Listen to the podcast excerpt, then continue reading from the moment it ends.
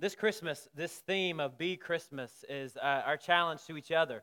This challenge to not only do Christmas or just rush through Christmas, to actually be Christmas and to embrace the story and to really put ourselves into the story, as Pastor Guerin alluded to. So the question is, as we look at this beautiful nativity and as you see maybe nativities all around, what character do you usually put yourself into their shoes? Do you ever find yourself wondering one direction or the other? Wise men, Joseph, Mary, who do you usually, maybe the first person out of that figurine set do you look to first? Share with your neighbor really quick. Who is that person? You can talk now. It's okay.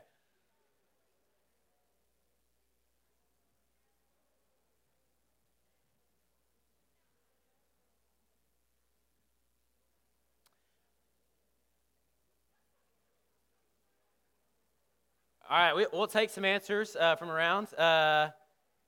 Who do you usually see yourself as? The donkey. That's like a whole nother sermon. And a funny one at that. The angel. The angel. How about Joseph? Anybody see any Josephs in the house? How about Mary? Mary. Joseph is Joseph. Yeah. I, for some reason, always go to the shepherds. I don't know why. Maybe because I was always a shepherd in the Christmas program because I had a bathrobe, apparently, in Alabama, and they gave us the crooked stick, and there you go. But today, what we want to do is we want to put ourselves in the place of Mary. And each week, we're going to begin to look at each character, or different characters, and begin to see what is God trying to tell us during this season. So if you would, turn in your Bibles to Luke chapter 1. Luke chapter 1, starting with verse 26, we're introduced to Mary. Excuse me.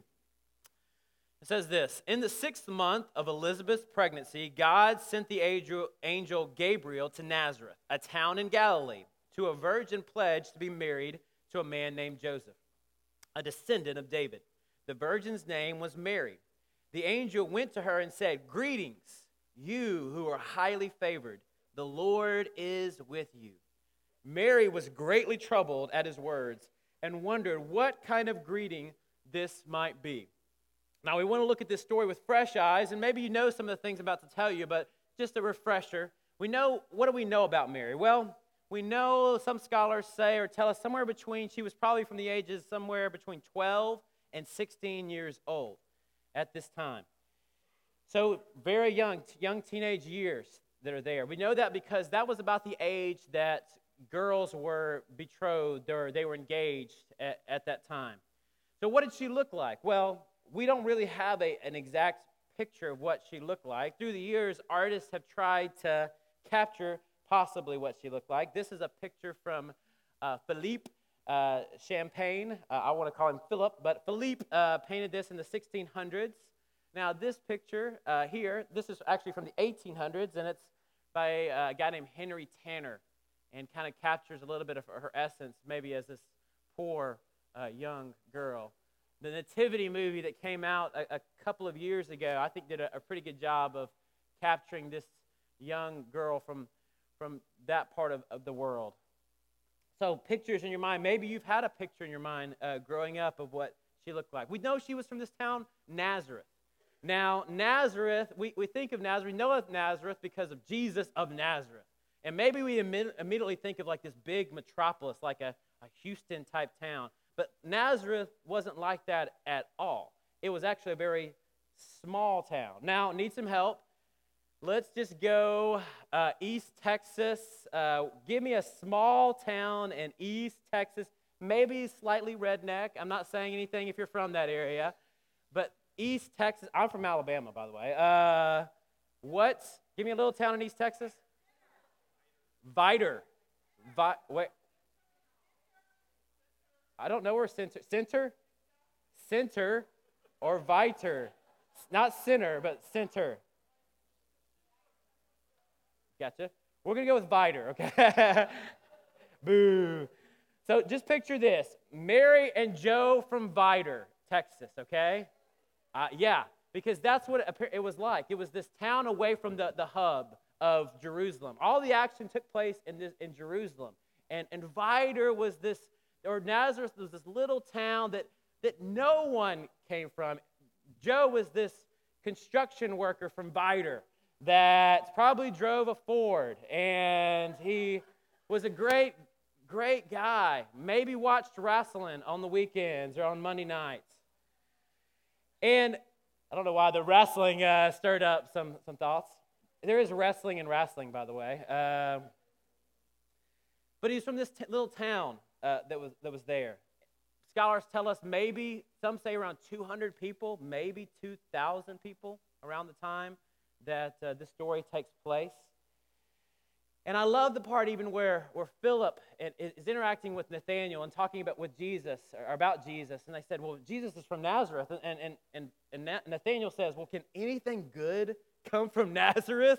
That's the kind of opinion that people had about this town. There was this little Nowhereville town in the region.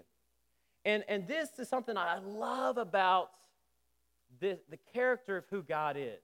If you look, there's this string that just flows throughout all of Scripture. And this string that flows is who God chooses to use. He's constantly picking the people that other people wouldn't pick. Now, an old youth pastor trick that I would use when I was a youth pastor is we would line kids up, because that's what they do in school, to pick teams. And you line people on a wall when you're playing dodgeball or basketball, and I would rig it, okay? I would rig the picks. I would tell the captains, pick the kids that you would normally pick last, first. And they would give you that look like, what? You want us to do what? But when that would happen, and you're picking teams, and the captain would go, I want her, and I want him. There was a look on the faces of those kids. Me? You're picking me? And that's the string throughout the Bible. We look at who God chooses. They're underdogs, and I love underdogs. NCAA tournament's coming in March. I don't care who's playing. I'm going to pick the team that's not favored to win. I'm picking and pulling for the underdog always. And there's something, I think, inside of all of us that wants the underdog to do well. And that's what happens. God uses Israel, that little nation, that runt of a nation, is described, is to be my people. Then he takes people not... Who did the people choose to be their king? The tallest person? Saul was the tallest. He was the mightiest. That's who they chose. Who did God choose? He chose David, the kid that, as they were lining up to see who would be possibly the next king, Jesse didn't even send for his son to come in. That's who God chooses. He chooses disciples, people that people had forgotten. He chooses people like Paul. He chooses people like Mary, this girl that's young, girl, poor, from Nowhereville. This is the thread that we see throughout God's word. Why did he do that? Why do you think he does that? I think Paul gives a little bit of an idea of why. When he says, I didn't come to you, when he's talking about his preaching, and I think this often, I don't come to you with wise or persuasive words. I try to be persuasive. I try to be funny, but I'm really not that funny. In fact, my favorite days are when I feel like, not my favorite days, but the days that God shows me the most maybe, is when I feel like that I just have bombed, okay? Do you ever feel like you just bomb at what you do? Some days that happens for me too. And someone will come up and say, God showed me something amazing today. Amazing. And what Paul says is this, I didn't come with wise or persuasive words, but through the power of the Holy Spirit. And that's what we see in this story, is that God is, through the power of the Holy Spirit, uses people. God doesn't, he uses the unqualified, he uses the uneducated, and he uses the inexperienced. They're of his favorite to do his work in this world. So what does he say? The angel says this, greetings, you who are highly favored, the Lord is with you. Now, maybe you've heard it this way before. Ave Maria, greetings, Mary. That's, the song. I'm not going to try to sing it for you, but it's a beautiful song, Ave Maria. Or maybe you've heard it this way. The old English word is Hail Mary is the greeting. And it's not a football term, but it's Hail Mary is is what he says in the Old English form. And it says this: Mary was greatly troubled at his words and wondered what kind of greeting this might be. Now, something I noticed is, you know, surely she was afraid that there was an angel that showed up. She had to be frightened. We see that in different places, but it doesn't seem like she's afraid of the angel or this moment. And maybe she was, but what Luke communicates to us is that she was troubled by the greeting. She was in wonder of this greeting that this angel gave. Now, something we notice, obviously, that's paired with the word Mary throughout this scripture is another word, virgin, the Virgin Mary. We see it. Now something I want to point out to you is this, is that God became man. Man did not become God. What happened here was a miracle. It was from the Holy Spirit. When we see that she was a virgin, she had not been with a man. She had not been with Joseph. She had not, modern day terms, she had not slept with anyone. This was a miracle from God. He came down to us and did something miraculous. If you have your Bibles, John 1 sums it up for us in his version of the beginning in chapter 1. And he says this, John 1:1, in the beginning was the Word. Now, a lot of times we hear maybe the Word and think, well, what is he referring to? Like the words, and it's referring to Jesus there. So you can almost replace the Word and say, in the beginning, Jesus already existed. Jesus was with God, and Jesus was God. He existed in the beginning with God. God created everything through Jesus. And nothing was created except through him. Jesus gave life to everything that was created, and his life brought light to everyone. The light shines in the darkness, and the darkness can never extinguish it. Praise the Lord. Down to verse 10. Jesus came to the world that he created, but the world did not recognize him. He came to his own people, and even they rejected him. But to all who believed in him and accepted him, he gave the right to become children of God. They are reborn, not with a physical birth resulting from human passion or plan, but a birth that comes from God. So the Word became human. Jesus became human and made his home among us. He was full of unfailing love and faithfulness, and we have seen the glory of the Father's one and only Son. So what you're seeing is Jesus came down. He was there in the beginning. He created in the beginning, and he's creating here now as he came down to earth. Now there's another, while we're on the subject, there's a phrase that maybe you've heard and maybe have been, I don't know, confused about. Maybe you weren't. Immaculate conception. Have you ever heard that phrase before? Immaculate conception. Now, don't confuse that with the immaculate reception. That was a guy named Franco, played for the Steelers, I think in the 70s, way before my time. But he's referring, when you hear that phrase, immaculate conception, you know, some folks get that confused with Jesus' birth, but what the reference actually is to Mary's birth, is that there's this teaching or this belief that Mary was born without sin, that she was born without sin, and thus that's the immaculate conception. And thus the reason why certain folks, certain groups of people worship Mary and elevate her to almost God-like or deity-like status. Now, what I'd like to say here is we want to recognize and appreciate Mary. We have to do that because of her place in the New Testament. And as we see in her story coming up, the way that she was obedient to God. But we do not worship Mary, okay? She was just like us. She was Mary from Vidor. And there's a big difference. And not to offend our Catholic brothers and sisters, but we do not worship Mary. We appreciate Mary. Are you with me there? All right, thank you. Just thought I needed to say that today. But we'll keep moving along here. And maybe this will clear it up for us. The greeting, it's this Mary, this greeting that he has says this: greetings you are who are highly favored. Now, in the middle of those Greek words is a very important word to us. It's the word for grace. Mary, full of grace. Have you heard that before? This idea that And with grace is this unmerited favor, that God's showing unmerited favor to Mary. And what is grace? It's a gift. It's a gift that can't be earned. It's a gift that you can't do anything to earn anything. It's a gift like someone giving you a present this season. You receive that gift. And so we find this Mary who can't earn this gift. She can't do anything to get it. What's her reaction? There's this surprise reaction. There is this reaction of wonder and awe that when she receives this greeting. And it's almost like, me? Me?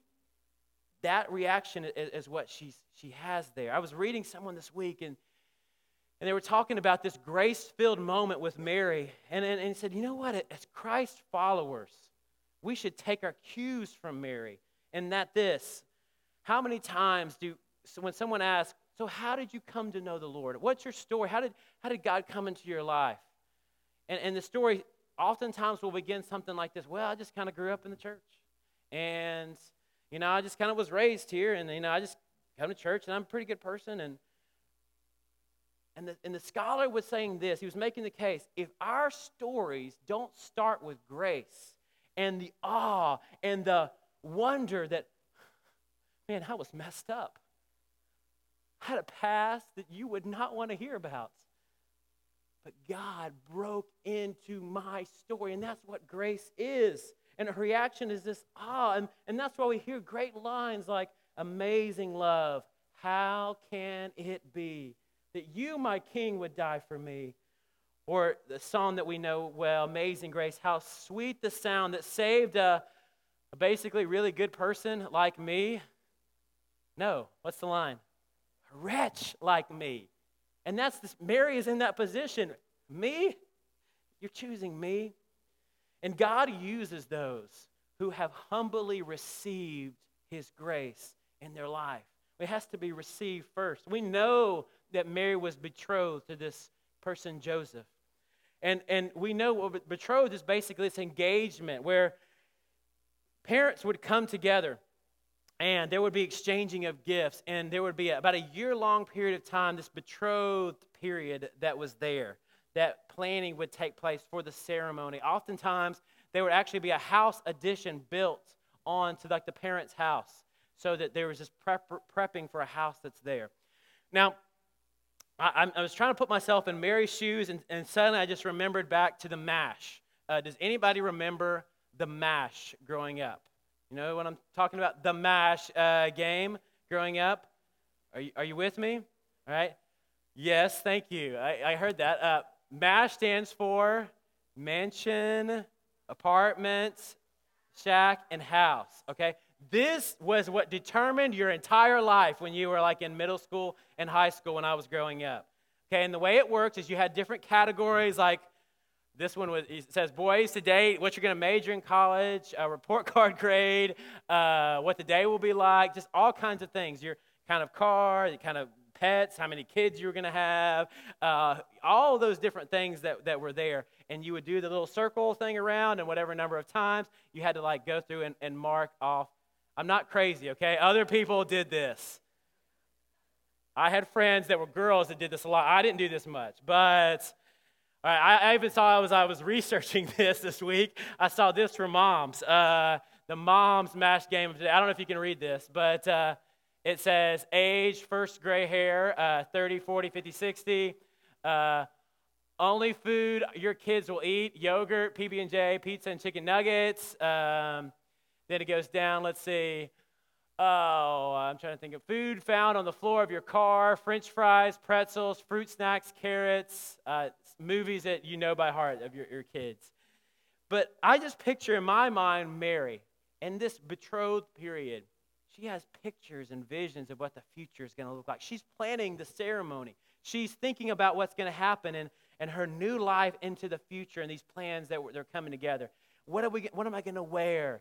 Is it going to be rice or birdseed or bubbles or sparklers or whatever people are using to send people off at weddings these days? There's so many decisions, so many things coming up in the process, the planning that's there. And then suddenly this uninvited person comes into her life and says, but the angel said to her, don't Don't be afraid, Mary. You have found favor with God. You will conceive and give birth to a son, and you are to call him Jesus.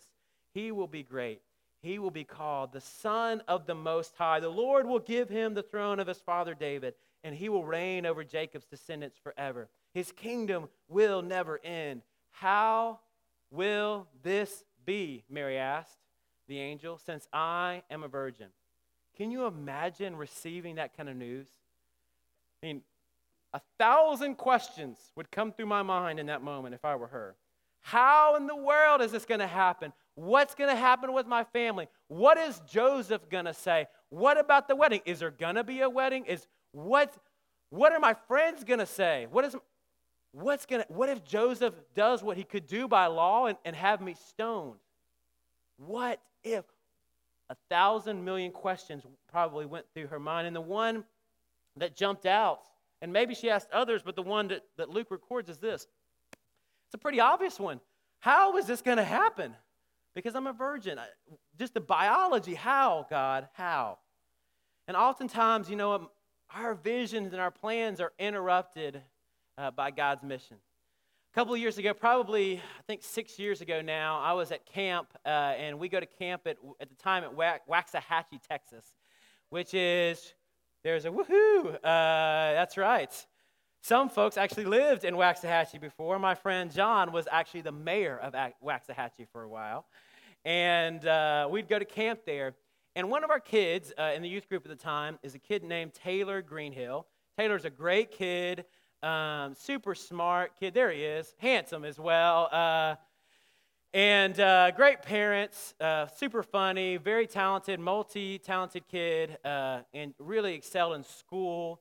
And going into this summer, he was getting ready to go to college. And he had his plan set. He was going to go to the University of Texas. He had already decided on a major that he was going to be a physics and pre-dental major there at UT. He had scholarships in place. He had the plan of how he's going. He had dates in place of all that happening. And suddenly he came to me in the middle of camp and said, Pastor Matt, God's doing something inside of me, and I don't know what it is. I feel like God's leading me to go to this little school in Oklahoma, SNU, this Christian school that we support and we believe in. I just feel like God's leading me that way. And as I'm hearing this news, the realest questions are going through my mind. How is that going to happen? How are we going to be able to get there and switch it this late?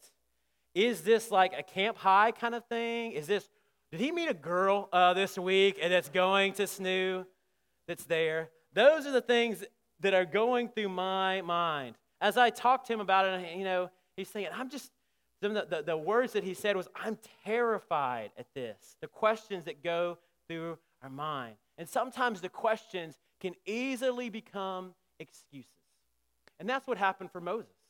God showed up in this awesome moment, this burning bush moment, and he said, you're going to lead my people. You're going to lead my people out of here, and I'm going to help you do that. But Moses, how did he respond? But God. But God this. I can't lead that. But God, who am I? But God, who are you? But God, what if they don't believe me? But God, what if they say that this didn't really happen? You didn't really appear to me. But what? I'm not very good at with words, God. But God, please just choose somebody else to do this. I heard a great sermon title once on this passage. It was How to Get Rid of All Your Butts in Life. Or maybe it was How to Get Rid of the Bigger Butts in Life.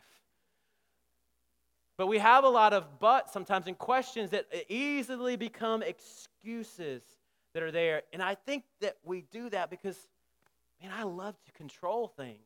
I love to be in control. I heard this quote. I like control. I like to know where God is going, exactly what he's doing, the exact route of how we're going to get there, and exactly when we are going to arrive.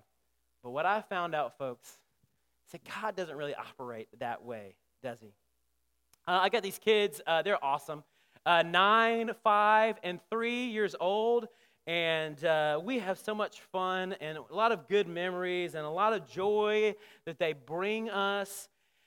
And then there are other times that they're sometimes a little difficult. No one can relate to that, I'm sure. But we are kind of going through, I think, the end of the tantrum cycle in life. okay, where they throw tantrums. Your kids probably never did this, but it's when, you know, they don't get their way, and so there's like this convulsion that happens sometimes, and pretty much we have not gone out to like public restaurants in a long time for this reason, and sometimes, you know, maybe this is a good idea. I saw a parent use this kind of trick with their kid going out. I don't know. Maybe we should try that with, I will not say who. But sometimes I can think about one of my girls who will be nameless. When she receives news from me that's not what she wants to hear, no, Daddy! And then she has the ability to like convulse her body and like, I'm like, go into like some kind of mode. It's scary. It's scary.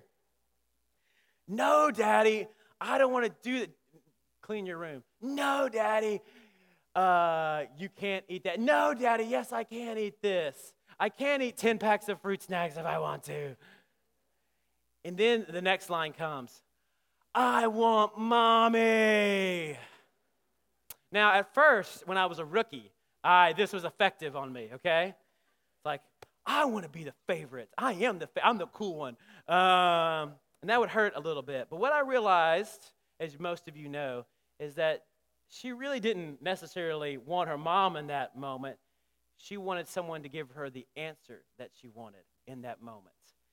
And if she would know her mother well, she would know that was not coming with her mother. But I feel like that kid sometimes with God. And God's really pressed that into me. How many times have you come to me, and like a skit I saw once, you write on a piece of paper what you want, and you just show it to me and say, God, would you bless my plan? God, as I come into this house and worship, God, make me feel good during worship. What am I going to get out of this today, God? I wonder, and God gave me this picture. Am I the kid that's like this sometimes? Fingers and ears. I don't want to hear your plan. I don't want to know it because my plan is different than your plan. And I know that if I ask, I know that I'm not going to hear what I want to hear. If I go to you and say, God, is this right? Is this wrong? Is this where you're leading? God, I'd rather just put my hands over my ears than hear the truth of where God is leading me and guiding me in life. So, maybe, I just want to encourage you, not just during this season, but maybe all the time, what if we just kind of let loose of the grip that we have on the plans for my life and say, God, I am open to your guiding and your direction and the way that you're leading me. This Christmas, this Be Christmas challenge, what we've done, and you've heard a lot from us now, is we want life groups and families to think of ways that to love people and to serve people and to bless others. But here's what we don't want to happen. We don't want it to be an event or a one-time thing. What we are encouraging you to do during this season that we hope goes into the next season of your life is that you're receptive to God's leading and guiding and direction in your life all the time. All the time. I had a friend that had an interview this week, and we were texting, and he said, got this interview, pray for me. And in the middle of the correspondence, he said this, God's will be done. God's will be done. What if we said that every day? God's will be done today. God, you lead me today. Use me today. That kid, Taylor, that I was telling you about, Greenhill, he goes to SNU. He gets basically more money that he was going to get than what he was going to get at UT. It was cheaper to go to SNU than it was to go to Texas after everything worked out the way God provided it to work out. He meets a girl, Katie. They get married. He answers a call to ministry. He is serving in Minneapolis, Minnesota today. We need to pray for him in the freezing cold. But he answered God's call in that moment of his life through questions and through worries and doubts. So what's God's will for my life? Maybe you're asking that question today. And just real quickly, people ask that question all the time. What's God's will for my life right now? And maybe I just would throw this question back out at you. How good of a gift giver are you? Like, Are you a good gift giver or a bad giver? That seems like an odd question in the time, but maybe that'll help us out a little bit. This season is about gift giving, and some of you just need to confess, I am the worst gift giver in all of the world. I am the king of the gift card or just cash. Straight cash, homie. But gift givers just don't give very good gifts to people. Maybe what's the worst gift that you've ever gotten? Picture in your mind. Someone nominated this as the worst gift ever. There was another picture. This is the toilet bowl coffee cup. There was another picture. I could not show it with coffee in the cup. Maybe you're that kind of bad gift giver. Now, here's the suggestion of the day. You've got time. You've got a couple of weeks now. Good gift givers thrive in paying attention to people. Okay, I know that's not rocket science, but if you pay attention to someone and you listen to them, and you ask questions like, you know, what do you want? What do you need? What, just kind of secretly do those kind of questions and begin to spend time with someone and pay attention to someone. Suddenly you start to notice you're like, aha, I have an idea. And it comes to you. May I suggest this? To know God's will, you need to spend time with God. You need to open his word and interact with him and walk with him. That's the kind of metaphor he uses. Walk with me daily. Listen to me. Open your heart to where I'm leading and guiding you and directing you. And be obedient in that guiding and directing. And for others, I will tell you this. There are moments. I was thinking of this week. Acts 16. Paul, he's on this journey with God. And God's leading and guiding him and directing. And if there was ever anyone that was close to God, it was Paul. But in Acts 16, there's two different times where he's going and preaching the gospel, and the Holy Spirit cuts him off and says, no, don't go that way. And then he goes another direction and says, no, God, don't. The Holy Spirit preventing us from going into Asia. And then finally he just finds himself in this town called Troas. And he's there, and I wonder what the questions he had. God, what are you doing? I feel like I'm hitting these roadblocks. And maybe you're at a season right now where you're in the waiting part of this whole thing with God's will. Like, I don't know where you're leading, God. I don't know where you're directing. I am close to you. I am connected to you, and I just don't know. May I just encourage you in this moment, these moments, to continue to be faithful in the waiting of this season of your life. Pete Wilson said this. I love this quote.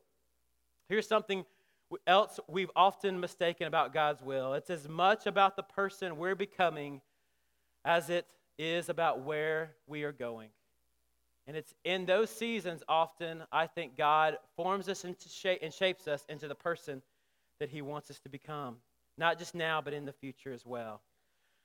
The things that I love about Mary, last one is this. The angel answered, the Holy Spirit will come on you, and the power of the Most High will overshadow you, so the Holy One to be born will be called the Son of God. Even Elizabeth, your relative, is going to have a child in her old age, and she who is said to be unable to conceive is in her 6th month.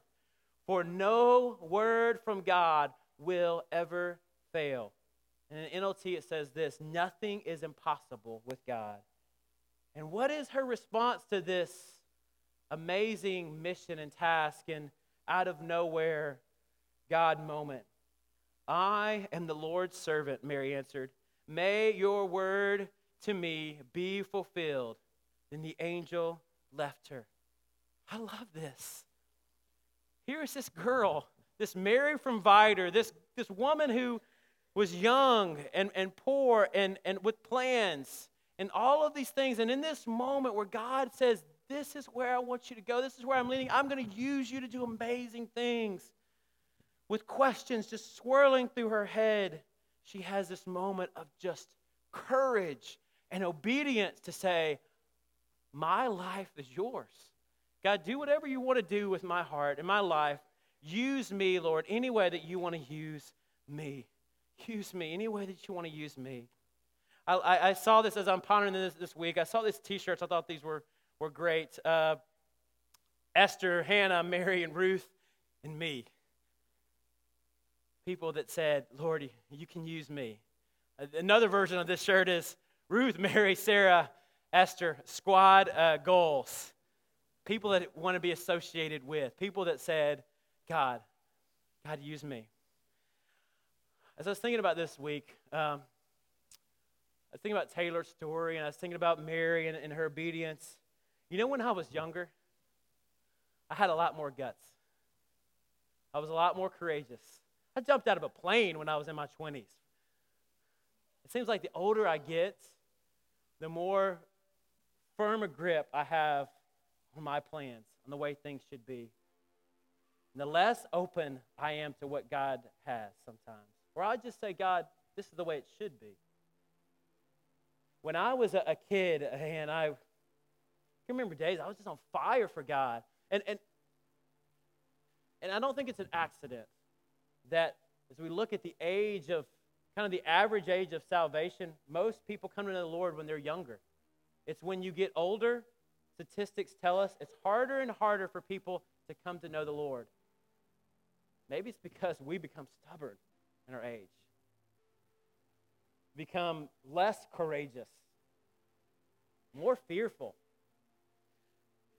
I used to travel in a singing group. I know this will shock some of you, but they just, I don't know, maybe they just needed another guy to stand up there and wear really bad Kmart suits. But we would go around to different churches and we would sing. And as I was on the singing tour my senior year, my story was almost exactly like Taylor's story. I was going to Alabama. I was going to be a businessman. I wanted to be a lawyer. I didn't know how that was going to shake out, but I knew that's where I was kind of going in life. When God started to speak to me and said, would you do what I want you to do? Would you be willing to consider that? We were singing this song every night, and it just got into my head, and this song has been on my mind all this week. It's a pretty simple song. If you could use anything, Lord, you can use me. If you can use anything, Lord, you can use me. I called Garen up. It was just calling me this weekend. I said, Garen, you're a talented guy. Is there any way that you could find the lyrics to that Brooklyn Tab song and sing it this morning? So as Garen leads us, what I want you to pray about and think about is this. Are you open to what God has for you? I'm not talking about just in big decisions. I'm talking about every single day. Are you open to how he is guiding you and leading you? Are you like this? Are you willing to be obedient and courageous like Mary? Step out and say, God, I know you're going to provide the answers along the way. I don't have all the answers, but I know you're leading and you're guiding, and I'm going to be obedient in that. Would you pray and seek God as he leads us and sings? Use anything, Lord, you can use me. If you can use anything, Lord, you can use me. Take my hands, Lord, and my feet. Touch my heart, Lord, speak through me. If you can use anything, Lord, you can use me. If you can use anything, Lord, you can use me. If you can use anything, Lord, you can use me. Take my hands, Lord, and my feet. Touch my heart, Lord, speak through me. If you can use anything, Lord, you can use me. If you can use anything, Lord, you can use me. Would you sing that song? If you can use anything, Lord, you can use me. Touch my hands, Lord, and my feet.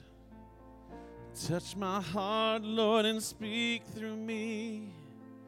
If you can use anything, Lord, you can use me. Would you stand with us? Stand and sing it. If you can use anything, Lord, you can use me. If you can use anything, Lord, you can use me. Take my hands, Lord, take my feet, and touch my heart, Lord, speak through me. If you can use anything, Lord, you can use me. Would you pray with me? God, that's our prayer today, Father.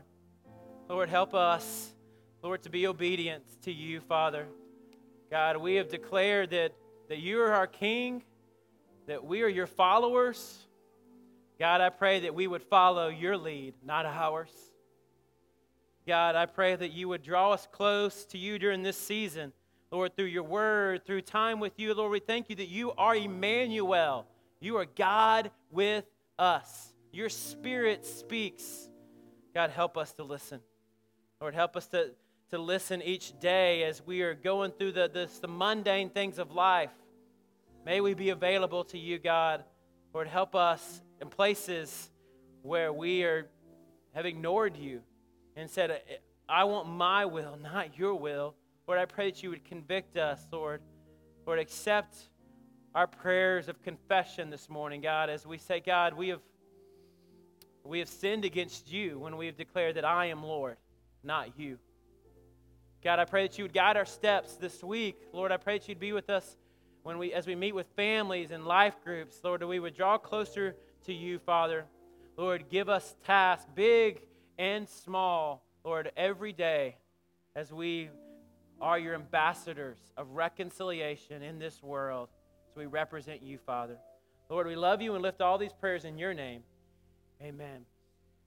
As a benediction, I was at a church meeting over the weekend in San Antonio, and I don't know if this is just like a theme for this church, San Antonio First Church, but they had this prayer everywhere around the church, in the restrooms, in the hallways, and I thought it would be a great way for us to end today. It's a lot of words. I'm going to say it out loud, and why don't you just whisper it in your heart. Lord, make me an instrument of your peace. Where there is hatred, let me sow love. Where there is injury, pardon. Where there is doubt, faith. Where there is despair, hope. Where there is darkness, let us be the light.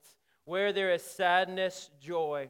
O divine Master, grant that I may not so much seek to be consoled as to console, to be understood as to understand, to be loved as to love.